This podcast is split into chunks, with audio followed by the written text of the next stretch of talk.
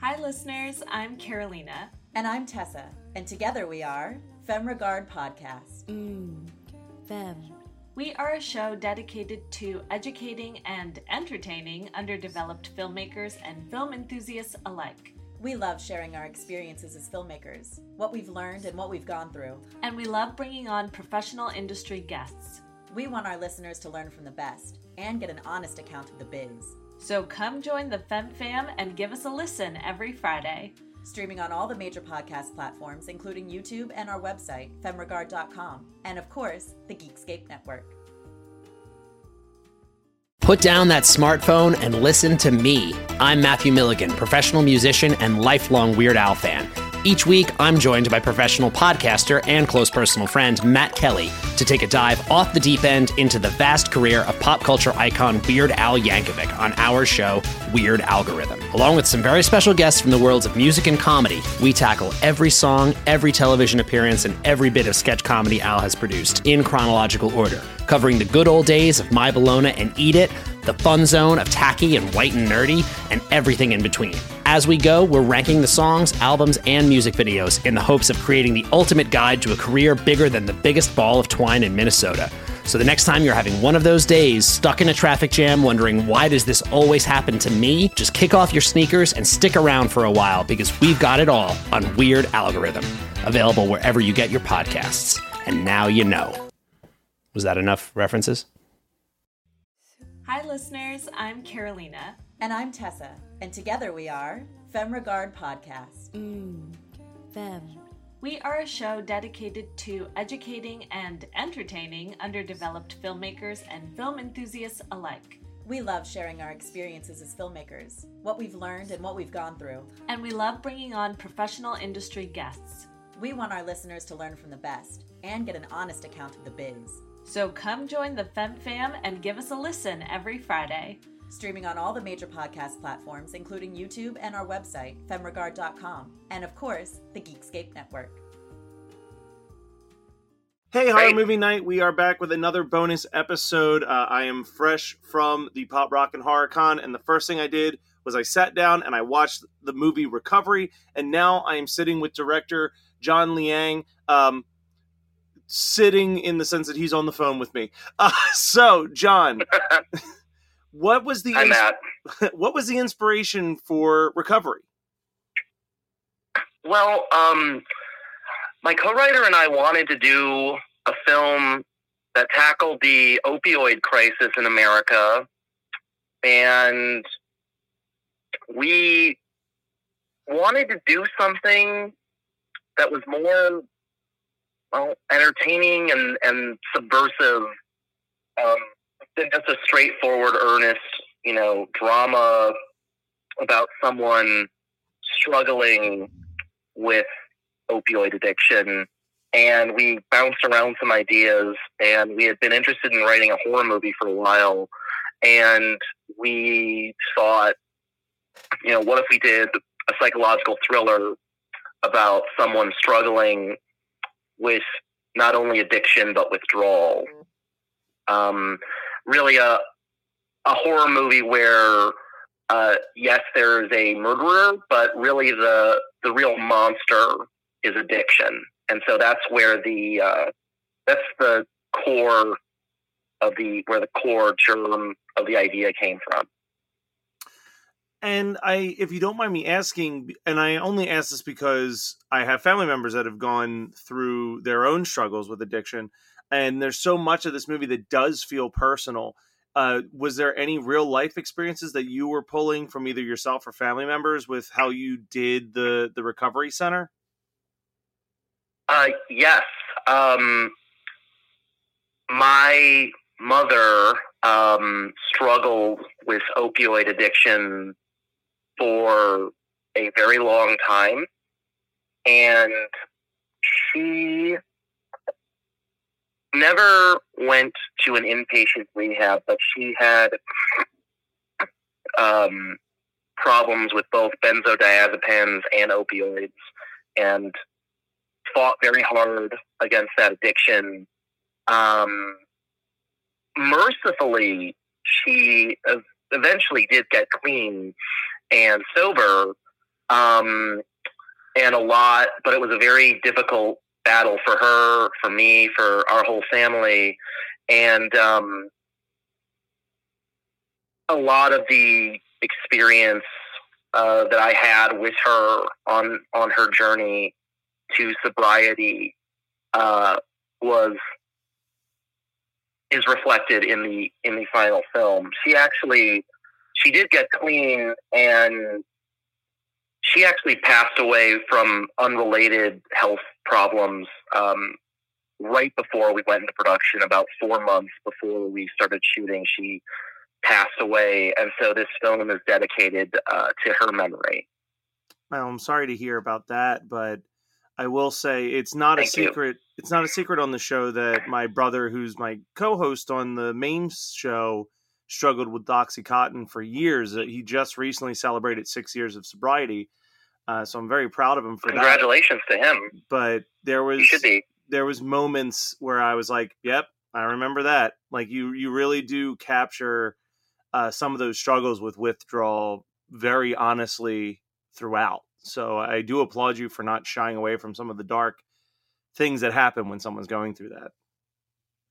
Well, thank you, Matt. I, I really appreciate that. I'm very happy for for your brother for his uh, anniversary, and I appreciate your saying that because you know we really tried. Um, the team and I tried very hard to honestly and unflinchingly depict addiction and withdrawal in this film, and uh, through our through our main character Ronnie. There's a point in the movie also where one of the main characters really kind of says a lot about how we treat our vets and and that felt to me very much like you were uh, as a writer venting about another very serious issue that happens here in the United States. Was that also pulling from any personal stuff or is that just a thing that you see in the news that just really kind of grinds your gears on a regular basis It's both. It's both. Um, my mother's dad, my maternal grandfather, was a World War II veteran, and he um, fought in the European theater and was at all the big ticket like events. You know, he stormed the beaches of Normandy and actually helped in the liberation of Dachau. And when he came home, you know, my mom told me that he was a hero. He was treated with honor and dignity, and you know, mercifully, if he had any, um, you know, back then they called it combat shock, but if he had any PTSD or anything of that sort, I mean, he kept it to himself. I just don't think he had any. But it was a different time, and now, you know, we are embroiled in two wars you just never hear about anymore. And it's really that lack of coverage um, that offends me. And people, politicians on both sides of the aisle love to talk up and trot out the troops almost as a prop when they want to gin up um, support. But then, you know, after the flags and the rallies and the marches, you know, I, I read a lot about both Iraq and Afghanistan vets who come home and they just can't get the right support. And it really is something that I contrast with my grandfather's experience when he came back and, you know, everybody loved him and loved his friends. You know, thank you for your service.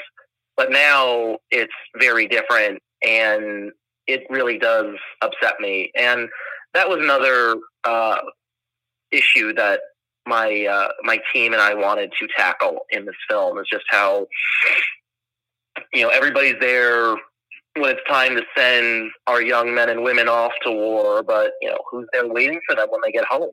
Yeah. Uh, well, let's move on to something a little bit more lighthearted. Um, earlier in the interview, you had mentioned that you would always kind of want wanted to make a horror movie, and that kind of bled into all the other things that you wanted to do with recovery. What are some of the horror Mhm. movies that really inspired you to want to pursue horror as like a genre? Well, I'm a big John Carpenter fan. Um, so growing up in the '80s, you know, uh, big fan of The Thing, Halloween, um, They Live, um, obviously all the all of his classics, and The Shining was a big influence as well. I mean, obviously, we made a movie about characters trapped in a blizzard, uh, isolated, cut off.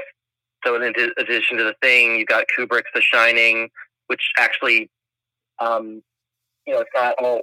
My mom also was a huge Shining fan, so she and I, she introduced me to The Shining, and we watched it together when I was growing up, and so that was a big influence. Um, and really, I gotta say, just we're in this incredible to be a little more current.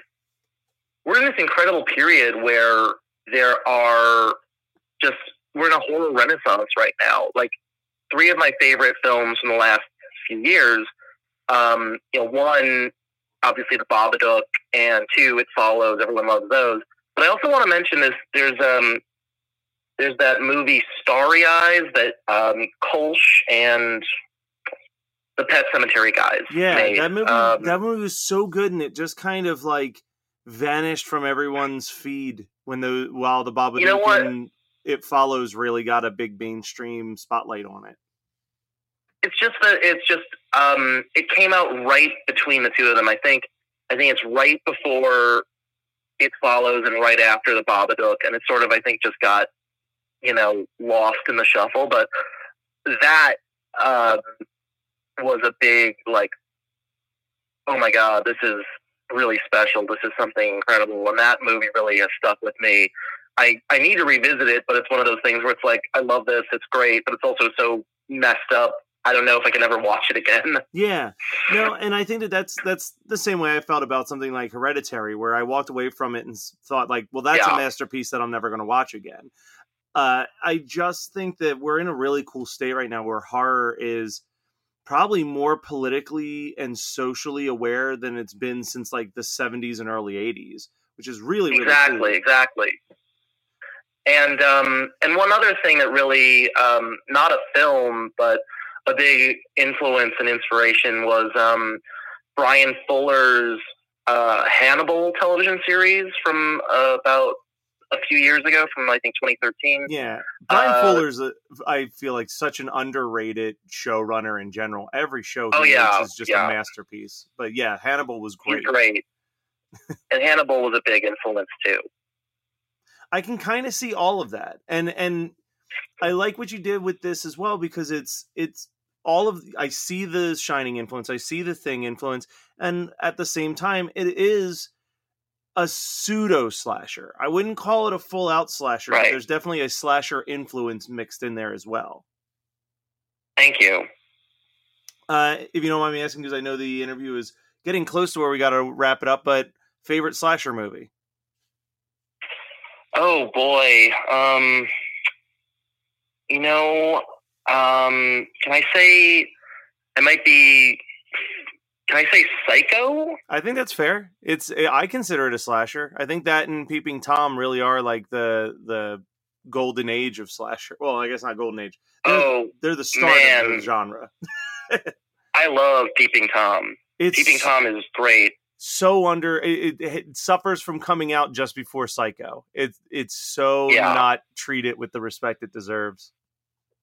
It's too yeah, it, it just got buried. But I would say psycho because Anthony Perkins is incredible and I would also just say um, you know, sixty years before Game of Thrones, like here's a movie with the uh, boldness to kill off the main character half an hour in. You know, Yeah. who does that? Yeah, that th- I mean that was I can't think of anything else that even come close to that. Like the only thing that I could think of would be like a Sunset Boulevard that introduces your main character as dead right out the gate, but it, Exactly. there's nothing I can think of where you get attached to a character for 30 minutes and then they just kill them before that.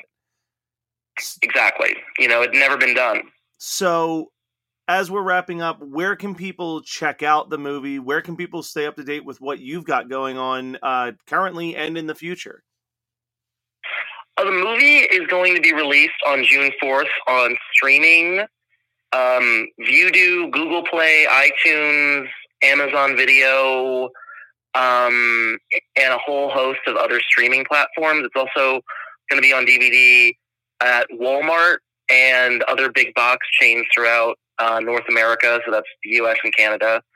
And then the best place to follow me is I'm on Instagram as all one word. John Lang is evil. Great handle. Thank you. Uh, well, thank you, John, for joining us. Guys, go and check out Recovery. It is available literally when you're listening to this on your feed. You can get it somewhere. So go check it out.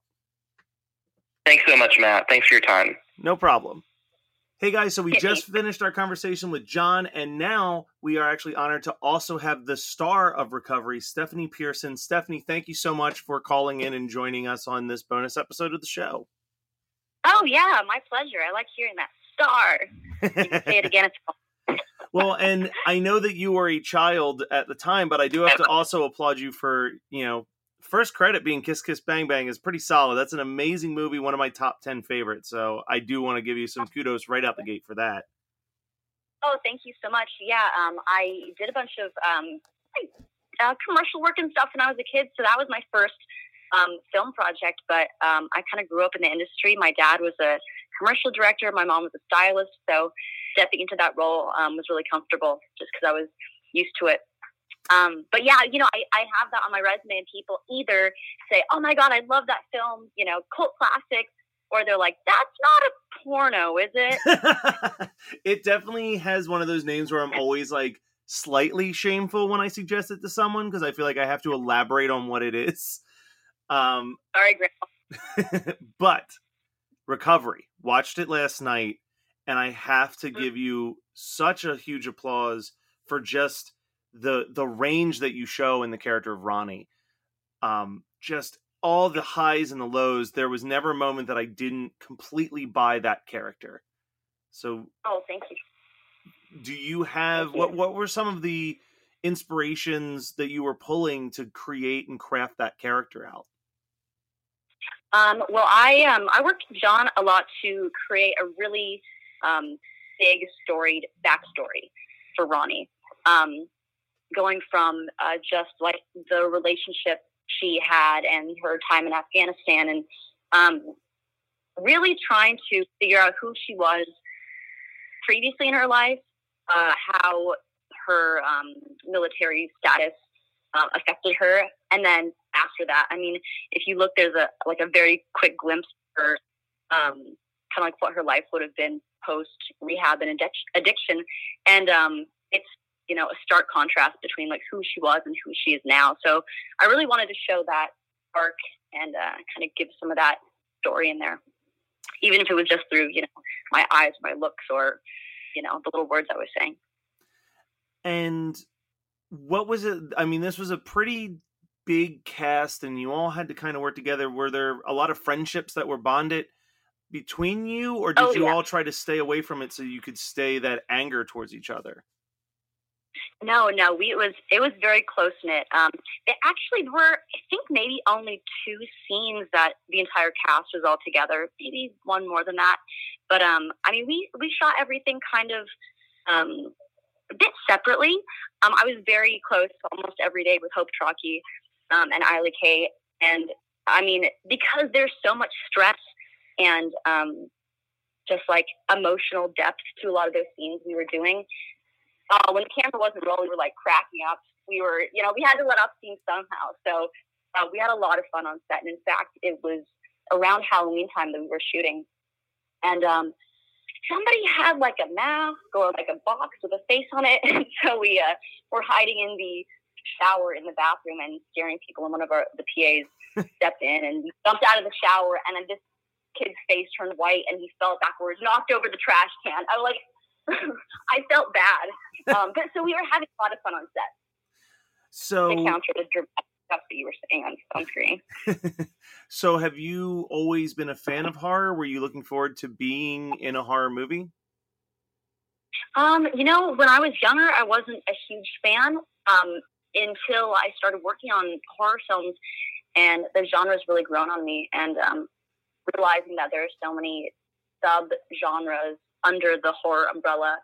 Um, and it, they have horror has such a strong family to it. I mean, if you say, "Oh yeah, I'm a horror film buff," it's like you automatically know who that person is. Um, so yeah, I definitely have become a big horror fan.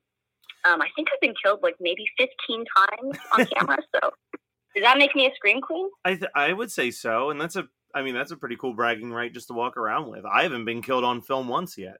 So, uh, and I and I think that there is a lot of truth to that. I'm recording this the day after vending at a convention, and you know that I've I've learned that horror is definitely a community that you know once you're in that family, you can't get out of it. They're going to love you for life. So it's a very mm-hmm. good family to be in. Thank you. Yeah, agreed. So did you pull from a lot of we were talking to John earlier and we are talking about how a lot of this story in the script pulled from a lot of his personal feelings with addiction and his struggles with his own family members struggling with addiction and and war people going to war. Were there anything were there any people or things in your life that you were able to pull from? Or did you do any research at rehab centers to try to really get down to who Ronnie was? Um, i didn't pull from anyone in particular. Um, it was more of a melding of um, like research and um, like learning more about the um, opioid crisis that's happening in America right now. Actually, when we were filming and when I first read the script, I was like, wow, this is you know really relevant. And here we are, uh, two years later, and it's more so. It's even more relevant now. And I really do think that it's going to be our generation's national crisis. I mean, it's um, it's something that has affected you know uh, people who I know. Um, it probably affects many people, and you probably don't even know it. Yeah. Um, it's like this silent. It's this silent, um, you know, ghost that creeps into you know people's lives, um, and it's really easy to keep it under wraps for a long time. And that's something that I uh, wanted to portray in Ronnie was that you know she is tough to the core, and this was one thing that was going to take her down. It wasn't going to be a bullet from an enemy. It wasn't going to be you know a, a, broken relationship. It was like this one vice. Um, yeah, yeah. So I wanted to bring uh, some of that in there, but a lot of research, mostly research um, on just like addiction and um, recovery and what it does physically to you. Well, and I I told this to John as well, but you really did, as someone who who has family members that struggle, you really did capture it very real.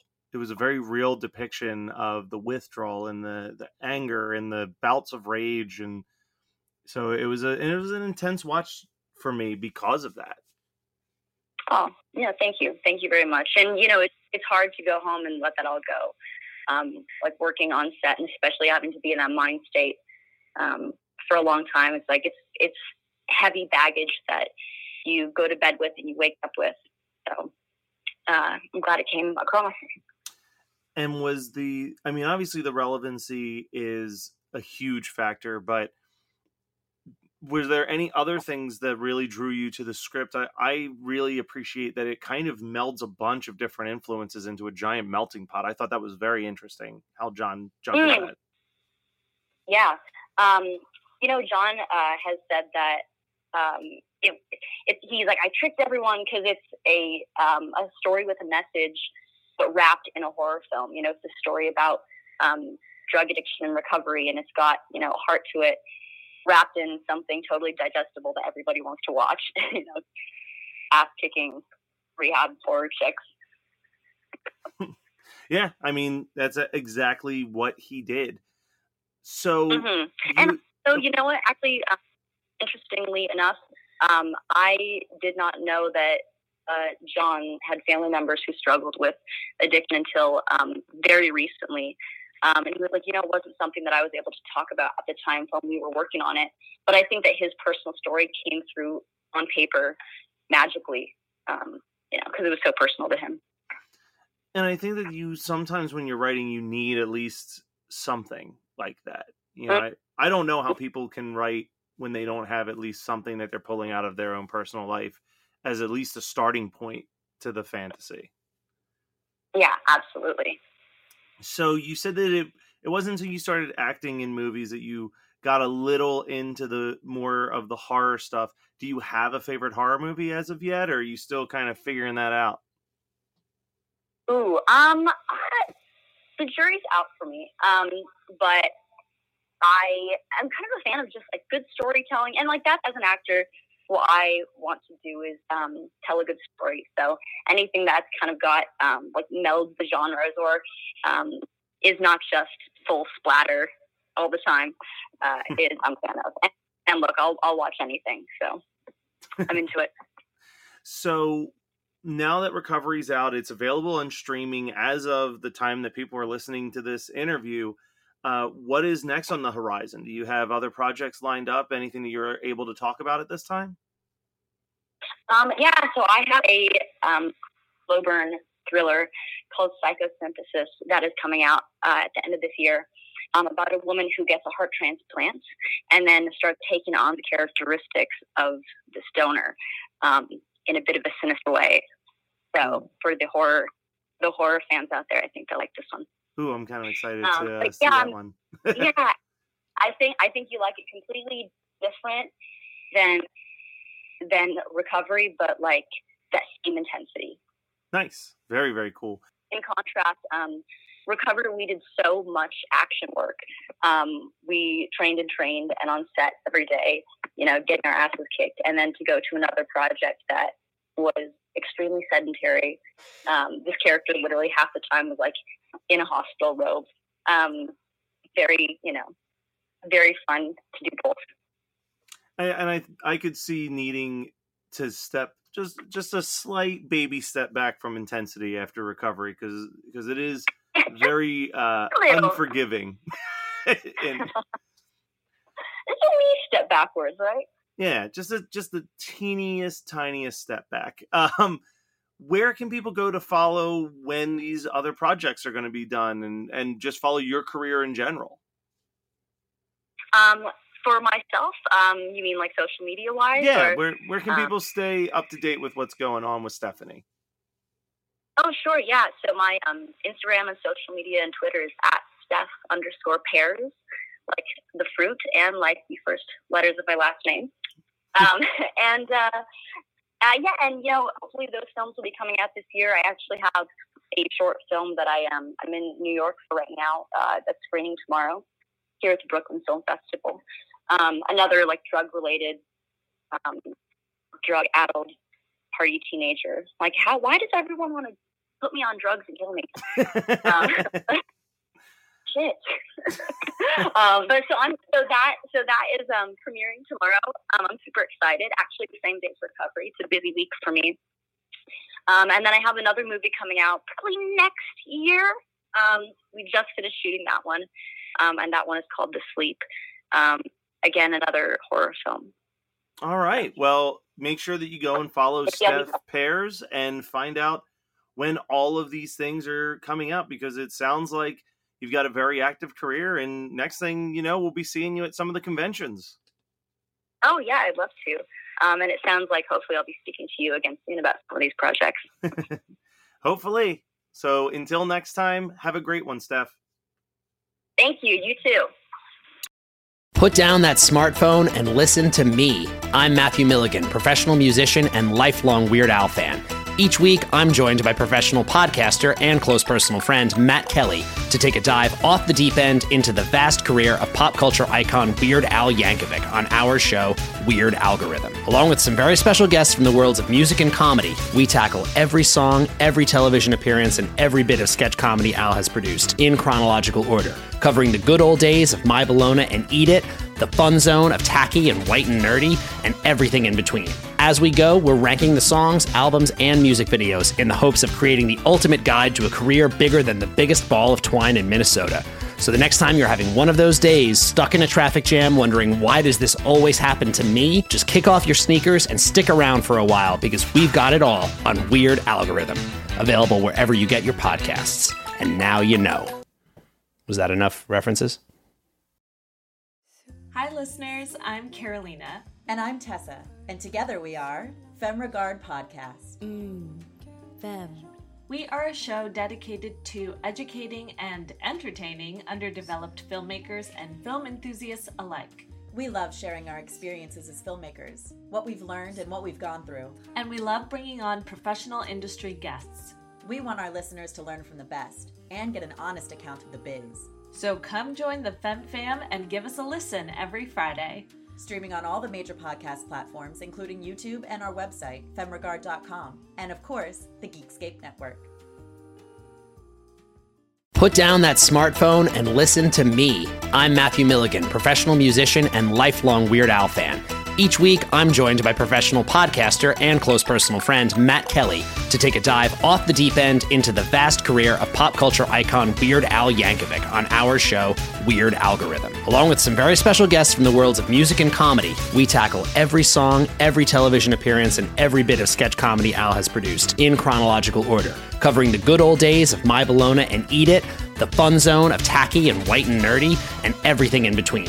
As we go, we're ranking the songs, albums, and music videos in the hopes of creating the ultimate guide to a career bigger than the biggest ball of twine in Minnesota. So the next time you're having one of those days, stuck in a traffic jam, wondering why does this always happen to me, just kick off your sneakers and stick around for a while because we've got it all on Weird Algorithm, available wherever you get your podcasts. And now you know. Was that enough references?